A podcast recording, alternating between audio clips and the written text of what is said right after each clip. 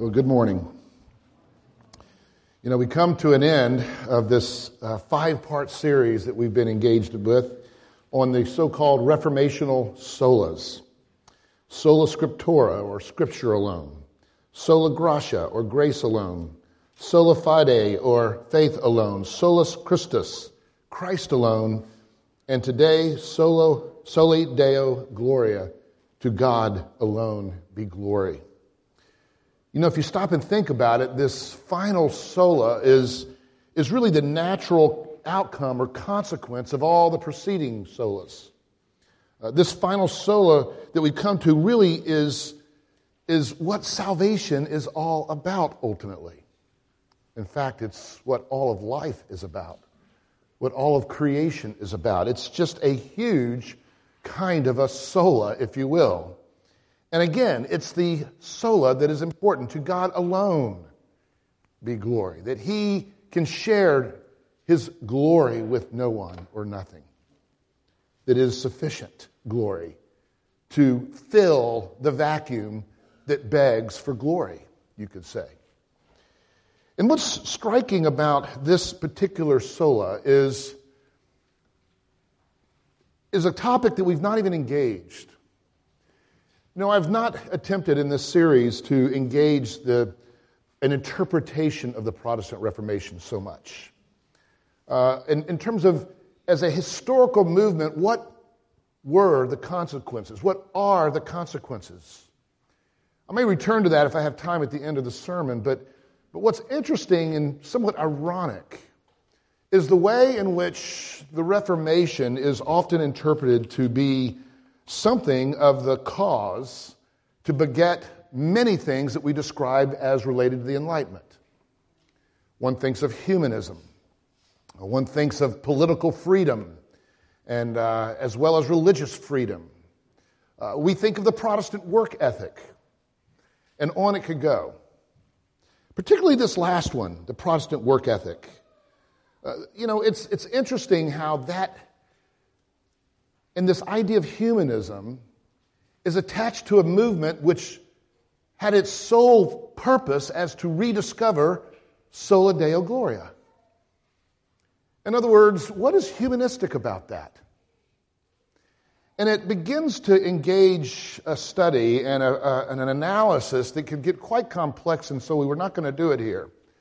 But at the gist of it, it's ways in which perhaps all of these humanistic aspects, if rid from Sola Deo Gloria, become a kind of counterfeit humanism, or a counterfeit Protestant work ethic, or a counterfeit understanding of freedom, and on it goes.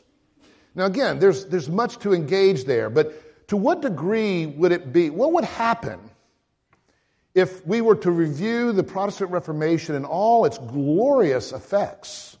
Undoubtedly, it was a revival like perhaps no revival. It inspired more church planting. Over 4 million are accredited as being inspired by the Protestant Reformation. More so, you think about that. It's unparalleled, perhaps only equaled by the first and second centuries. The incredible enthusiasm of the church in local context to gather together and to study Scripture diligently, to discern faith, to discern a confession, and out of that we have these myriads of confessional statements, which, if you think about it, underneath every one of them is this incredible existential experience. We hear of conversions and people being set free from the bondage of sin. And there was an amazing revival of the gospel of Jesus Christ. And yet there are these corollary aspects that historians will most often focus upon, which we do associate with the Enlightenment. What's going on with that? How would it change humanism? How would it change the Protestant, quote, work ethic? How would it bastardize it, on the other hand? If without Sola Deo Gloria, in contrast to with Sola Deo Gloria. Well, we enter a passage that really helps us to engage these topics. And again, this is one of those sermons I wish we had a sermon discussion following. Because clearly, though, in the most simple sense, the passage is structured as a great thanksgiving passage. But what's really interesting is the thankfulness that Paul is describing. He's describing this thankfulness, even this eagerness, this incredible joyfulness pertaining to his privilege of serving and of working for Christ. That kind of surprises me. You see, I mean, in some ways, this verse 12 is the sum effect of what a true humanism would be. A man incredibly empowered to see worth in his work, to see worth in his daily life in a manner that would inspire him and give him great joy and happiness to even do that work. How different that is, you could say, from that dutifulness, that reluctance, that begrudging time clock mentality of doing my time, whether it's my time in my life measured over a period of 40, 50 years, doing my time in a day, but this kind of notion, doing my time at the church, doing my time at the home, how different. It's striking if you just stop and think about this verse. I thank him who has given me, and he goes on to describe the things that God gave him, his strength, his will, his empowerment, if you will. Has approved him worthy to be in service to God, who has given him a vocation, appointed him in a specific service. And I could take this passage, and clearly this could be a great passage, as we want it to be even, for the sake of its being true to it, on a kind of seminar that we could offer here next weekend on rediscovering your work. But then what is added to it is this incredible, very deeply personal, existential journey of a man who had once lost his humanism and his humanity. A man who had come to the bottom of the pit of self-loathing, who discovered in himself a sin and an immorality and a brokenness that then begged not for secular humanism, but for divine humanism that leads him to think about God and this incredible doxology of the glory of God in Jesus Christ revealed through the gospel. Well, that's basically the thesis of this sermon, is to help us rediscover that. For those of you who are engaged in some of the outside of this room sort of conversation about Protestantism and things of that matter and enlightenment, I think you'll find a lot of segues to that conversation as well. But we're going to have to focus on what we have here to do in 35, 40 minutes. But let's pray before we do it. So, Father, we thank you for just the surprising, dare I say, power of your word. Why, after so many years, am I still surprised? Are we still surprised at the profundity of your scripture? And so, Lord, help it to be known in our hearts, though, not in an academic way, not in just learning new facts and aha moments, but, Lord, help this to transform our lives, even our work. We pray in Christ's name. Amen.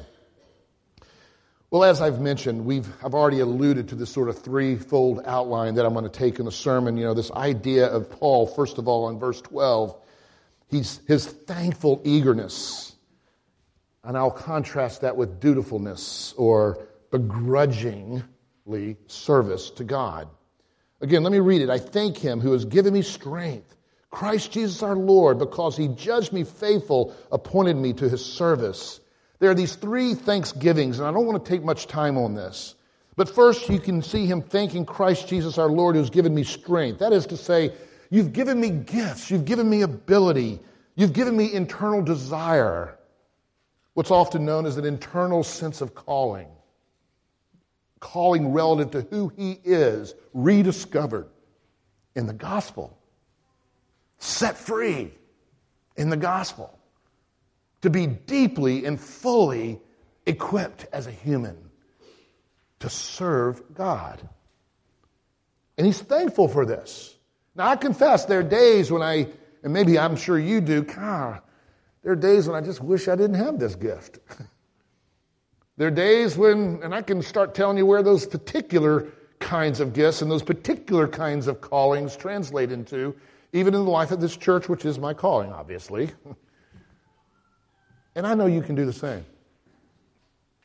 Days when we'd want to retire from our gifts and leave our gifts behind. And he's yet, I'm just struck. I'm unnerved by his thankfulness for it.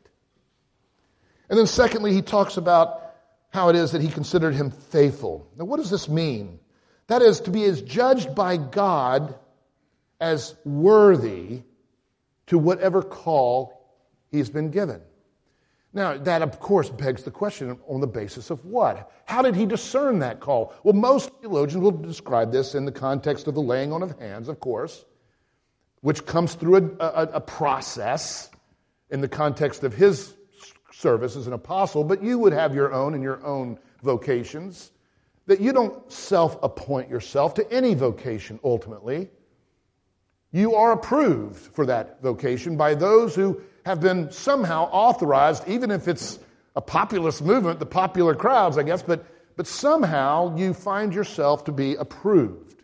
Here, though, Paul, understanding in his theology of the world, and of course, as we're going to see in the gospel, he's referencing this idea of how it was that Christ called him and gave him the worthiness, if you will, in his newfound status with God, now as a justified sinner, but also you could begin to describe those aspects of Paul that evidently are going to be described only in a couple of chapters later in 1 Timothy related to the calling of ministry and the kind of personal characteristics that must involve, the kinds of skill sets that must involve, as approved by those authorized by God to bind and loose the kingdom on earth as it is in heaven, which we know to be the church.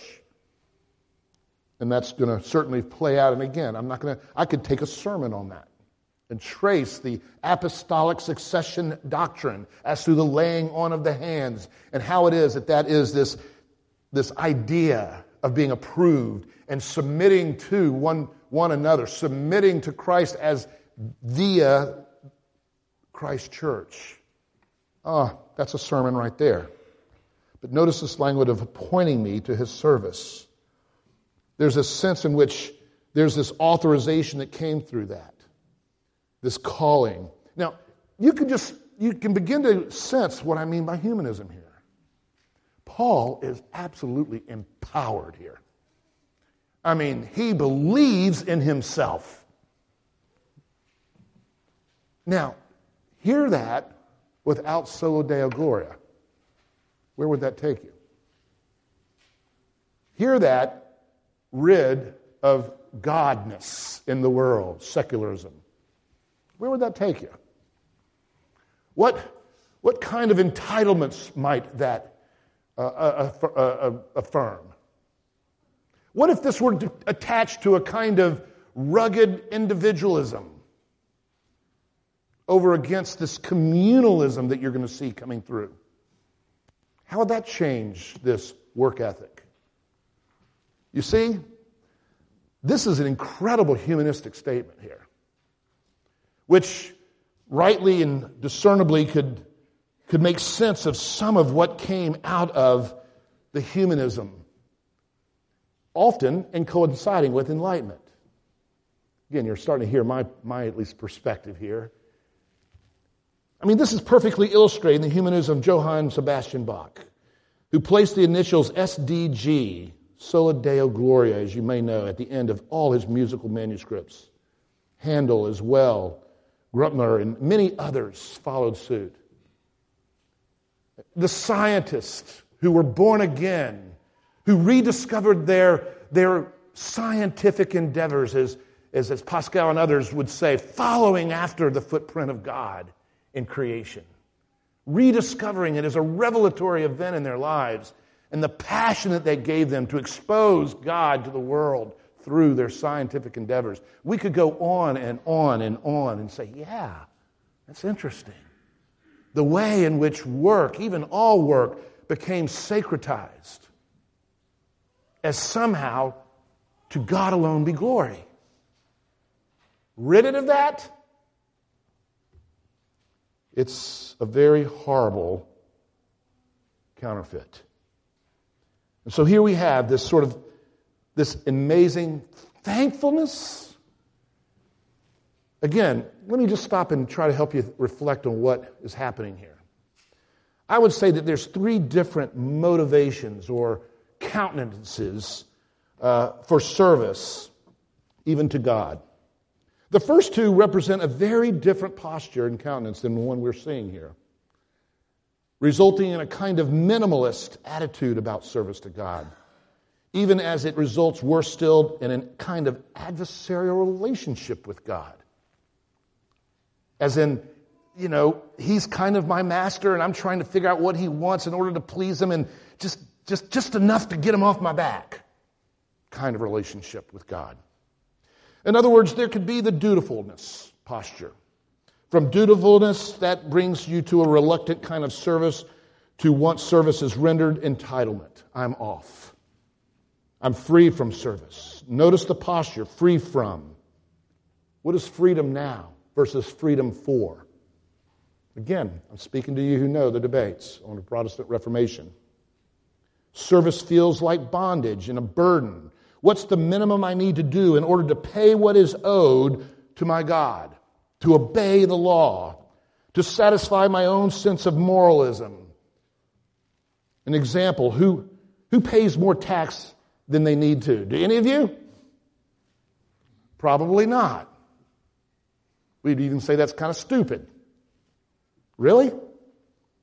I mean, what are we going to do to get out of paying more tax than we need to?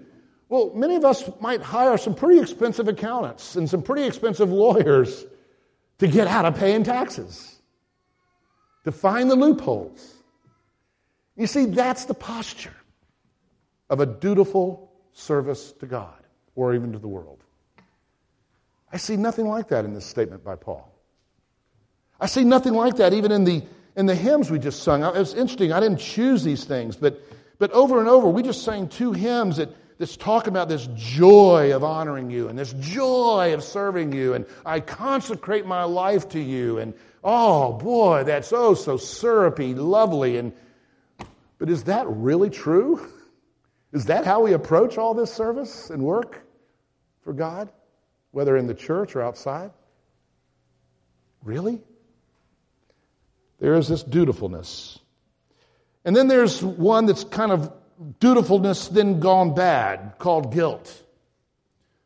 From dutifulness to reluctance and begrudgingly and lack of joy to entitlement, to entitlement abuse, to guilt. Guilt then requires that we repay dutifully. And it's to an entitledness again. In other words, pay what is owed so I can get back to my entitlement. That's a kind of humanism and Protestant work ethic that has no semblance to Paul here.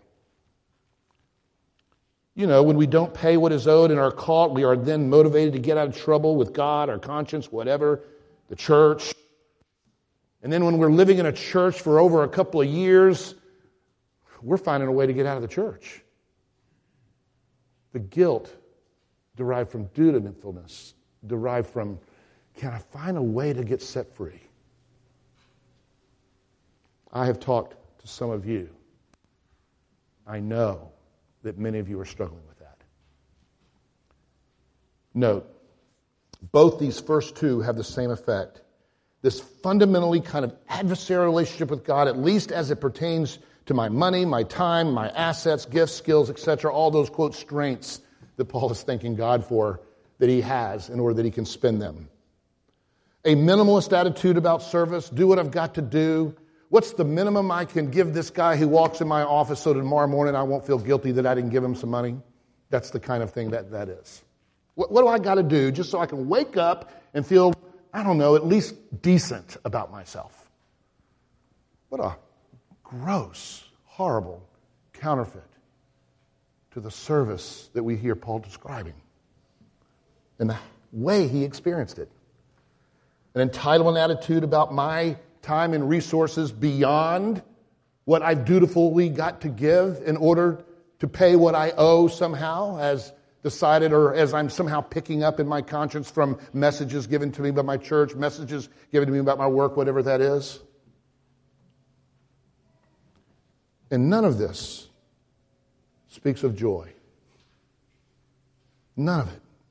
It's all begrudging and unfulfilling relationship with God and with my life. Am I hitting any nerves here? I confess it hit some of mine this week.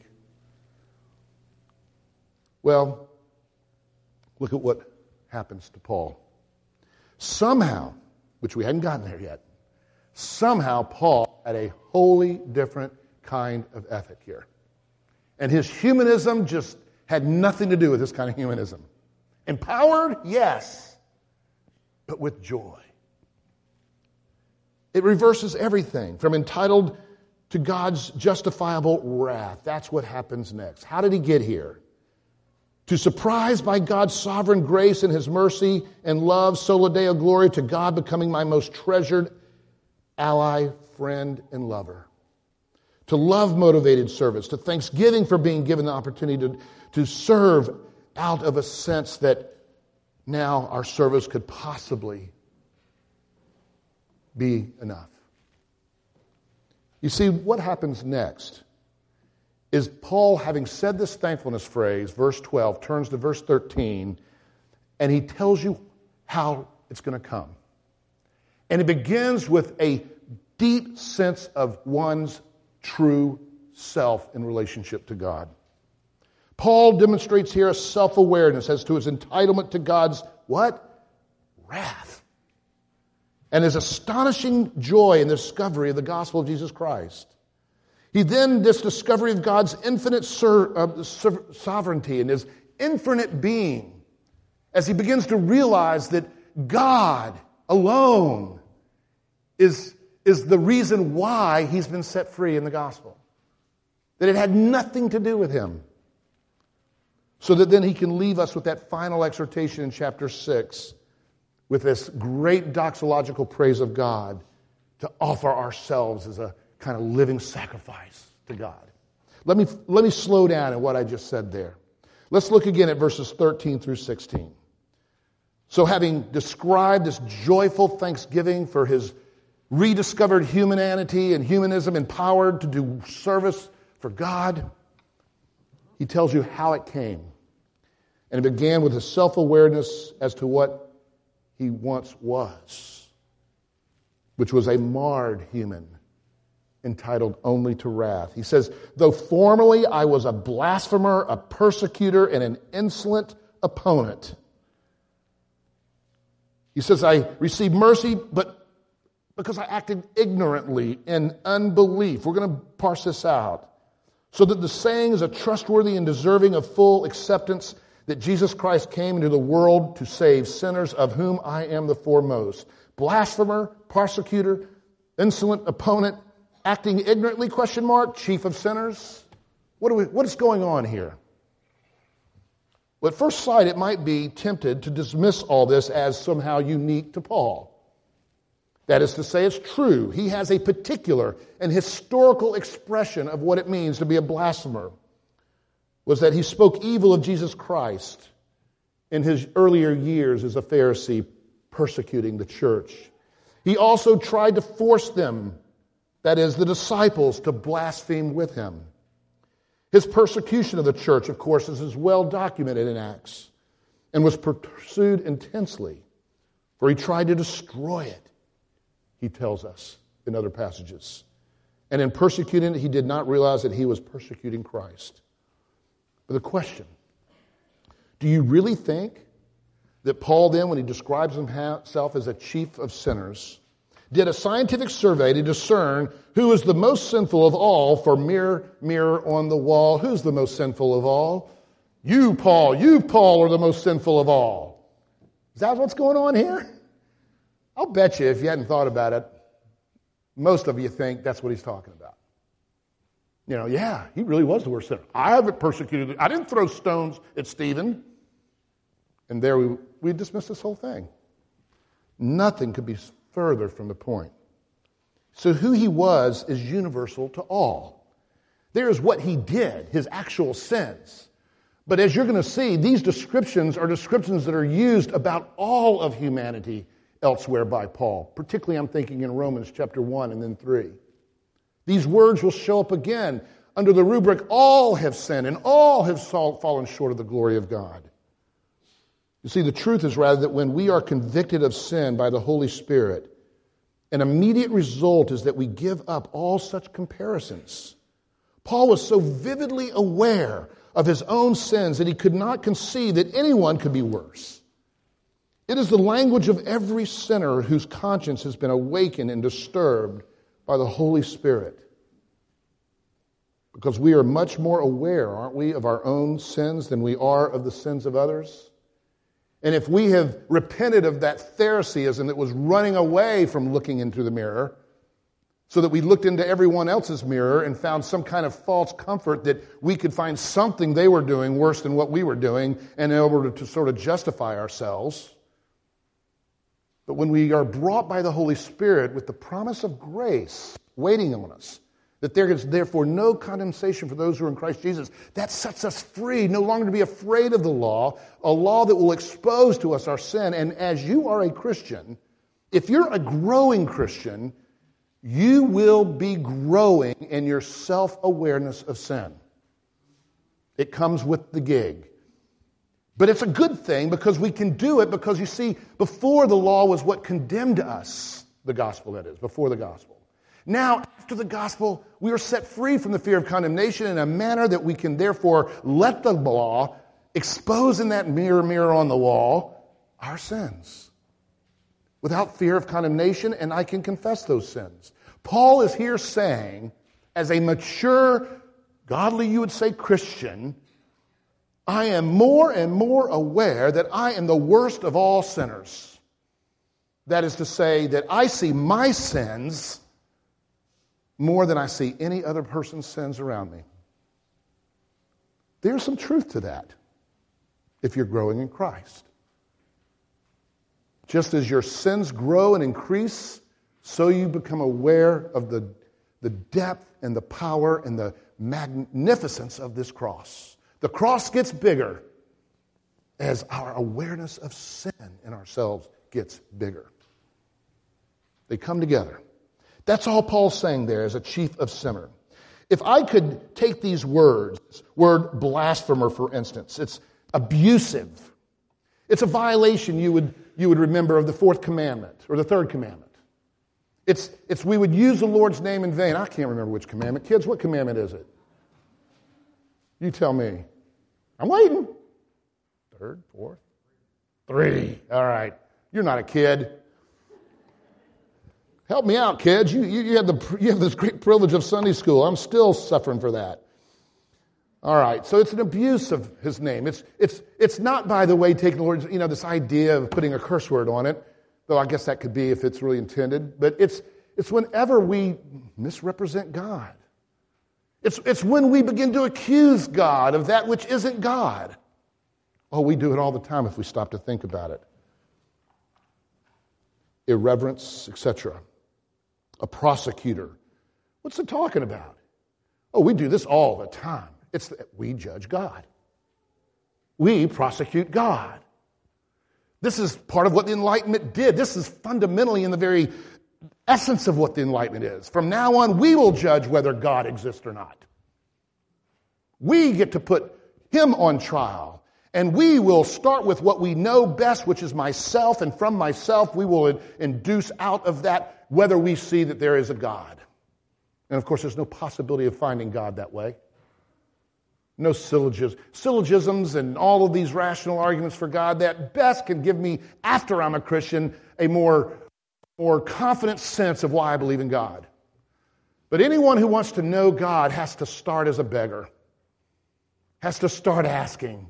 And to ask, it's a work of the Holy Spirit in your life that makes you aware of who you are and your brokenness and your neediness and the lack of your humanity, not your confidence in your humanity. It's your lack of your humanness that then begins a journey of rediscovering your humanness as the Imago Dei, perfectly realized in Jesus Christ. Guys, I really mean this. For those who you know, there's some profound ideas here about the way we process the Protestant Reformation in light of the Enlightenment. But notice this last word, insolent opponent. I asked my staff, I know Kevin's about to get scared right now. I asked my staff, should I say what this word means in the most crass way? They all said, no, don't. And I'm not. I'm going to take their advice. How can I try to convey it, though? I mean, this is Paul saying, I was an absolute. You just fill it in. I was just, and just get real raw. That's what this word is. This word insolent is just a gross word. And that's what he's saying. He talks about acting ignorantly. Now, does that make him unculpable? No, because he makes the whole point in Romans 1, how there's no one who is ignorant, if you mean by that, enough revelation as to be held culpable to the knowledge of God. So we know that's not what he's saying. This is Scripture interpreting Scripture, by the way, if you understand that little phrase. So what is he saying? He's saying, I was ignorant in my unbelief, is what he says. What he means is, and this is important, against this false humanist, false enlightenment, false modern epistemological way of thinking about how we know what we know by pure reason or by pure whatever scientific method. What he's saying is, there's some things we know through the apparatus of faith. And I lacked faith. I was sinful in rejecting what revelation God had given me through natural revelation. I was sinful in rejecting the revelation that God had given me through the prophets and the law as would point me to Jesus Christ. I was sinning because I was an insolent, blaspheming, you know what. And he's saying, I'm culpable because my unbelief is a moral category. Again, stop and think about what I'm saying. What does our world do with the word of belief? They think of it as a kind of private preference. No, belief is a moral category in the Bible. He was sinful because he believed the wrong things, willfully, culpably held accountable. And so that's who Paul is. Now remember, it's all starting with how thankful he is to serve God. Why? Because it started with God exposing to me who I was really. And my humanism was not really humanistic at all. My empowerment was a counterfeit empowerment. And on it goes. And that leads him to this amazing statement of a trustworthy statement. There's 6 of them in Timothy. This is his first one. The saying is trustworthy and deserving of all acceptance. Jesus came into the world to save sinners, of whom I am the first and foremost. This is about as good a summary of the gospel as you could ever make. If someone were to ask you, what's the gospel? It's that Jesus came into the world to save sinners. There it is. These people who've come to this place. The gospel is here offered universally. Notice that. It's a saying trustworthy, deserving of full acceptance. This is not just a sectarian idea. This is true for everybody in every sect of every nation, of every cult, of every culture, etc. It's a universal salvation offered to everyone. Don't let anybody tell you that Christianity is exclusive. It's universal. It is something offered to everybody, and it's free for everybody, this gospel. And the essence of the gospel is that Christ came to save sinners. There it is. And it's deeply personal. This universal offer is one thing, worthy of all acceptance. Its individual acceptance is another, of whom I am the worst of all sinners. You see what's going on there? It's a universal, but it comes only by being an individual to receive it. You must personally receive it, acknowledge it. It starts with the conviction of who you aren't and are, such as to be absolutely entitled to a just wrath, that God is justified. If you don't know God big enough that to reject him is worthy of, quote, wrath, that is his taking offense in a manner that affects our eternity even, then we haven't discovered God yet. But yet also, if our discovery of God is that my secular humanism is going to save me, rather than this divine humanism in Jesus Christ that will therefore substitute for my humanism in a manner that makes me worthy to God, we haven't discovered a big God yet either. And that's where Paul goes. He takes this language, and therefore he says, how could God do this? Why would he save me? And that's the question. If you've really followed his argument, he's kind of sitting here going, why would God ever do this to me? Why would he save a guy like me? I hope you have felt that. Every Christian will at some point come to a place and say, I am perplexed. Given now this mirror, mirror on the wall experience, how could God ever want to save me? That's the question that prompts Paul to this final declaration, which changes everything in his life in humanism. Because he says it this way, but I received mercy because I had acted ignorantly in unbelief, and the grace of our Lord overflowed for me with the faith and love that are in Christ Jesus. Then he says it again, but I received mercy for this reason, that in me as the foremost Jesus Christ might display his perfect patience as an example to those who are to believe in him for eternal life. Notice this, mercy, grace overflowed, perfect patience, accessed by faith and love alone. With the faith and love that are in Christ Jesus, he says. And that's when he goes off on his Soli Deo Gloria, which means to God alone be glory, to the King of ages, immortal, invisible, the only God, be honor and glory forever and ever. Amen. You see the conversion of Paul, who was once Saul of Tarsus, is the conversion of someone not only to receive grace and mercy, but to rethink God himself and even the whole universe in light of that.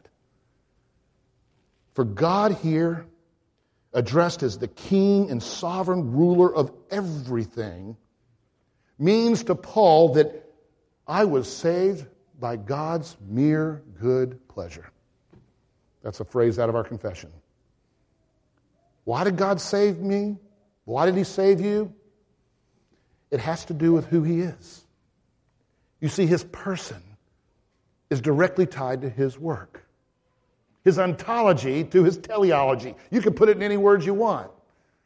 This God does what he does, not because he's influenced by anyone to do it, but because it's internal to himself to do it. And until you discover that God, you will never know grace. But then, too, that God becomes the center of the universe. The false humanism, the secular humanism, makes man at the center of the universe. Humanity, I meant to say. This kind of humanism re-envisions this incredible empowerment that comes from being set free from the burden of being God in the universe. I want you to stop and think about that for a minute. Because this is what I think many of us suffer, even as Christians. I know I struggle with it. That I just take myself way too important, as too seriously. True humanism, the kind that inspired this amazing, even cultural transformation coming out of the Protestant Reformation, was a humanism precisely empowered because now God bore the weight of the universe. Because God now had restored him to who his true humanity is, a relative worth, that is an image of God kind of worth. That I am worth and worthy, and I flourish, and I'm empowered, and I'm that I feel God's pleasure kind of a guy working through my work, only insofar as I'm doing it Soli Deo Gloria. That is to say, that God alone bears the burden of healing, of empowering, of setting people free, of forgiving, of everything that we yearn for in our desire for the coming of the kingdom of God and our utopian vision. That only God can do this. I can't do it. But I am set free now to participate in what he can do and is doing, and what an incredible, inspirational, joyful kind of work. A work not for me, but for God and the humanity that God came to redeem. A work set free from the burdens and the pressures and the expectations even of the secular humanist around us that can say, I will give what he is, the allotted time that he's given me, the appointed time. I'm going to give my gifts, and I'm going to be content with my gifts. That is, my gifts are enough to do what I'm called to do. They're not enough, by the way, to save the world. There are going to be other gifts that need for that one, including yours. Let me do my job. Let me play my part. Do so without the pressure of saving the world. There's a phrase, and people come to this city. I've been here a while now, and several come and go ministries. And why are you here? Well, I'm here to reach the movers and the shakers, the gatekeepers, the blah, blah, blah, blah. And I say, that's the last thing this community needs. The last thing they need is for you to come in here and bastardize this for all, all that's been given. What's the phrase? To whom much is given, much is required. I mean, by the way, you need to go back to that passage. It's talking about something else. But yeah, I'm going to go out there and man, these people need to be set free from that. We need to be told and reminded over and over and over again. There's a fragility out there bearing the weight of being God in this secular humanistic way. Set free from this being God. Free to serve with the joy that God is doing a great work of redemption in the world and through his church. We need to tell them that God loves them not for what they're going to do for him, but God loves them for his mere good pleasure to love them. That God is who he is, merciful and gracious and all these things, sovereign and powerful, so that not one iota of our salvation depends on God. Not one iota of the conversion of the world rests on God. Not one iota of the world redemption rests on me, I'm saying, not God. That our utopian vision, not one iota of that rests on me. This is so important. Well, let me just bring it to an end. I wish we could talk more about all that the Protestant Reformation did historically. But what went wrong is when all those things that I described earlier was co-opted by a secular Enlightenment agenda. Trend. I don't know. Agenda's probably too harsh. And that's the issue. And so I hope that you've heard this passage today as a kind of exposition of true humanism, of a person set free, empowered with a joy, to go beyond the dutiful, begrudging, guilt-driven kind of work ethic or kind of service to God in the church and in the world. But to be the kind of person so surprised by joy, so surprised by the grace of the gospel, so understanding of the entitlement that they have by their very nature is to be entitled to the very just sentence of God for eternity against us, to have discovered that we are now the recipients of eternal life, of being reconciled to God and saved and redeemed. And we're on a journey to a perfect and beautiful life. That's where we're going. All by God's mere good pleasure, received by grace alone. I hope it'll change the way we think about, yes, our money, our time, our service. I hope that it can help you rethink about your relationship to God even, to live your life in the image of God, where you will feel and know His pleasure without the weight of His burden. I have some great Reformation quotes here, but time it eludes us, so I won't read them. But this is what the Reformers really believed. Amen.